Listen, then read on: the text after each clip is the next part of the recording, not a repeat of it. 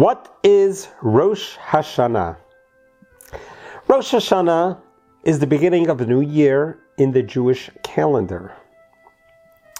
This event occurs not on January 1st, which is the beginning of the calendar year, but rather the beginning of the Jewish year. It usually begins just before fall at the end of summer, and it keeps on changing based on the connection between the Hebrew calendar and the English calendar. So Rosh Hashanah is two days. It's called Rosh Hashanah, which means the head of the year. It's not called Techilat Hashanah, the beginning of a year. It's not even called New Year's, it's called the head of the year. And the reason is just like the head controls the rest of the body, the same thing Rosh Hashanah controls the rest of the year. So what happens during these 48 hours of Rosh Hashanah actually can change the outcome of what the coming year is going to be. So that's right, Rosh Hashanah is celebrated a little different than we celebrate the calendar New Year's. It is more of a serious event. It's a holiday celebration. We begin on the eve of Rosh Hashanah where the family gets together for a festive holiday meal to mark the beginning of the new year. This new year is on the sixth day of creation when Adam and Eve were created, when mankind was created. And that is the whole purpose of the whole world. The creation of the world was for mankind. It's a partnership between God and us. And on this day in Rosh Hashanah, we renew that partnership. And we realize and recognize this partnership that God created this world so we, us human beings, can be here, but us human beings need to be here with God. We cannot be here alone. We need God's presence here, and we need God's continuous divine providence to help us through our journey of life. And that is what Rosh Hashanah is about. It's the head of the year that we spend the 48 hours in celebration by having a festive meal. We dip apples into honey. We recognize that this is the head of the year and we wish each other a sweet year. We dip the foods, the bread, the challah into honey. And we even say the prayer that may it be the will of God that we should have a new sweet year.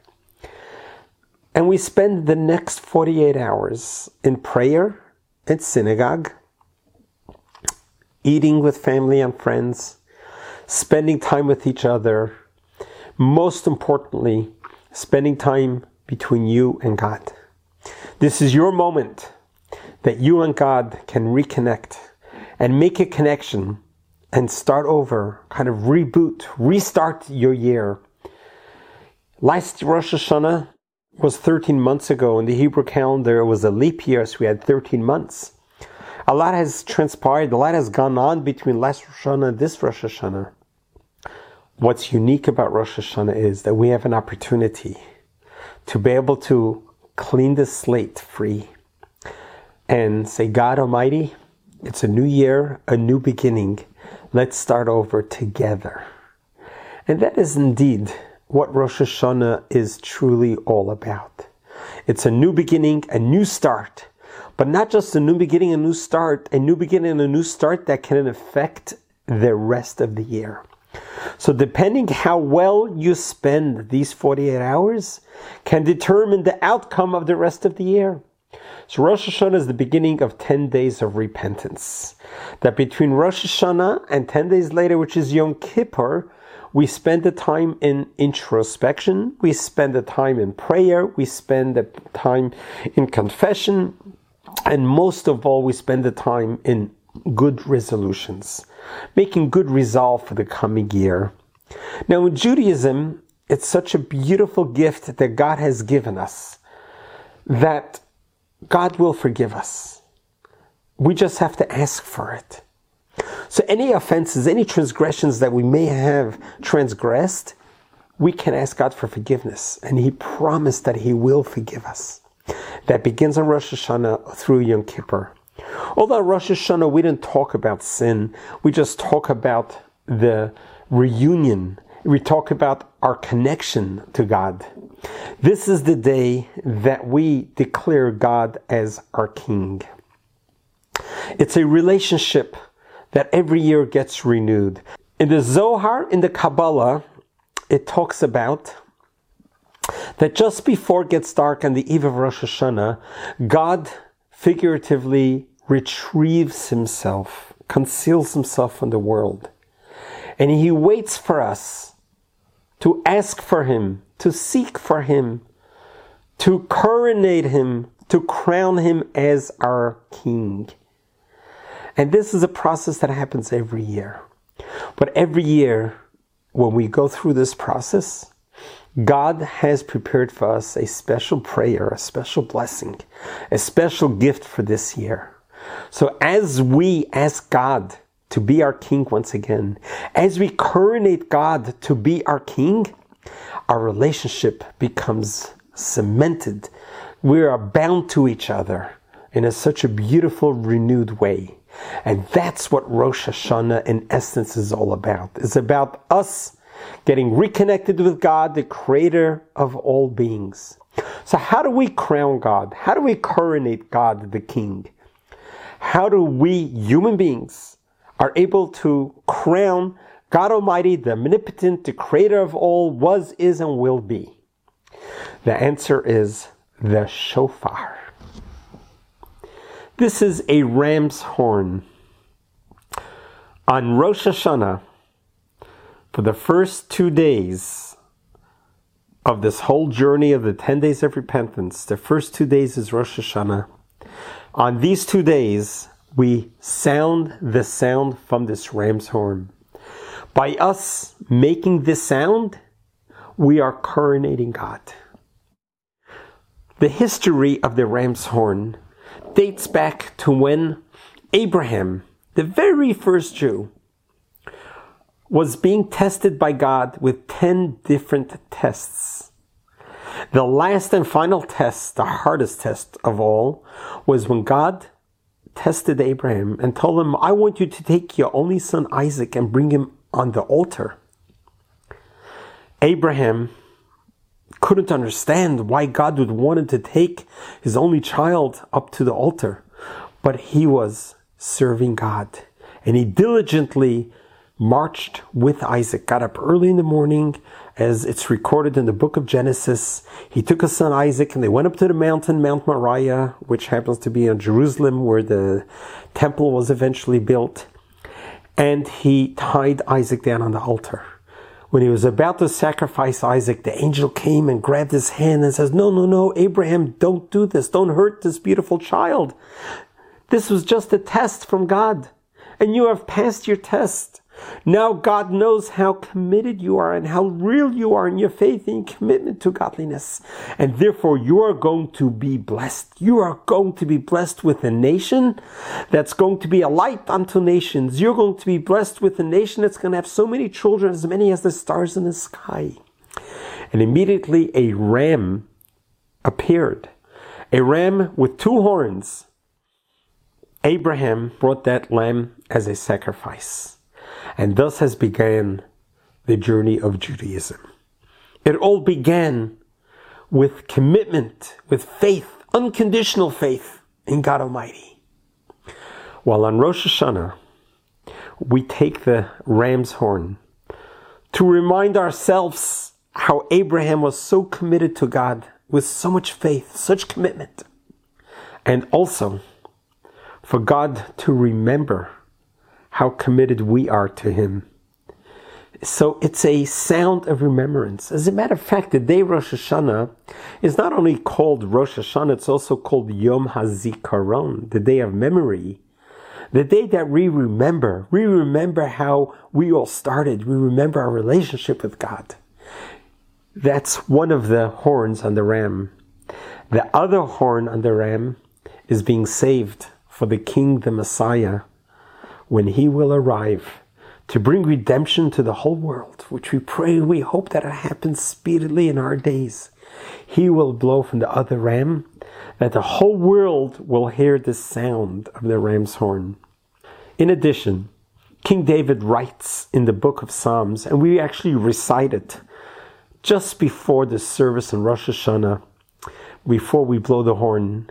And the words are, From a constricted place I call out to you, so that we should have a wide response.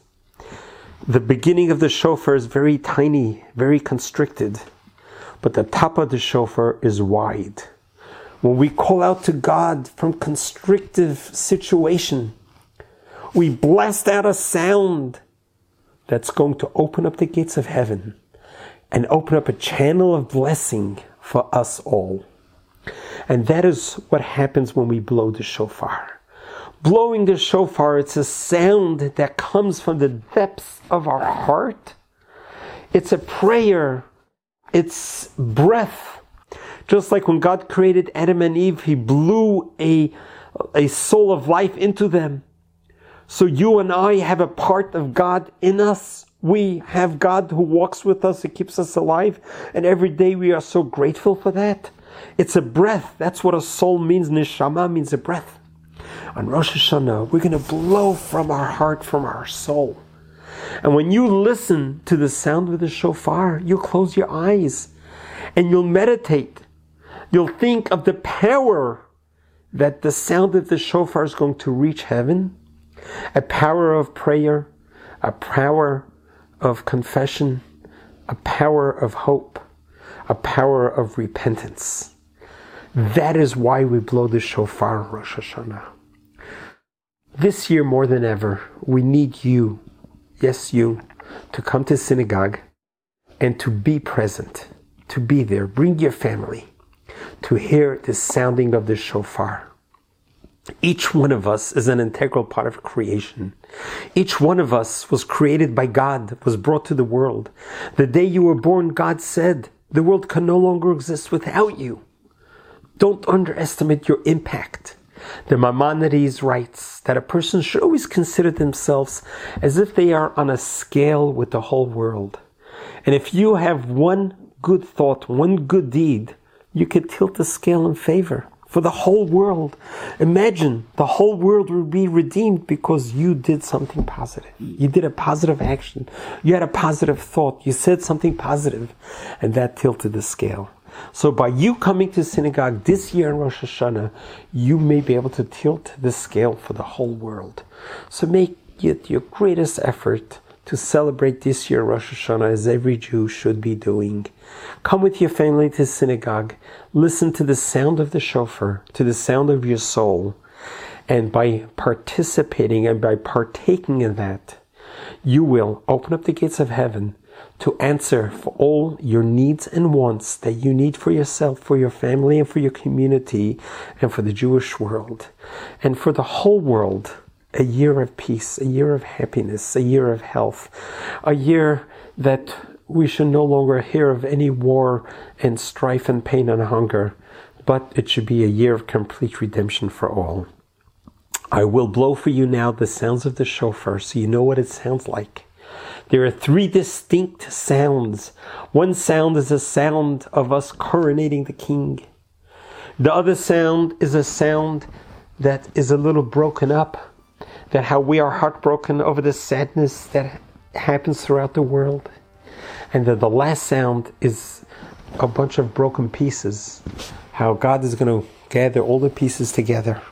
And we're going to gather all the pieces together and bring it up to God to complete our soul and heart to be blessed for a happy and a healthy, sweet new year.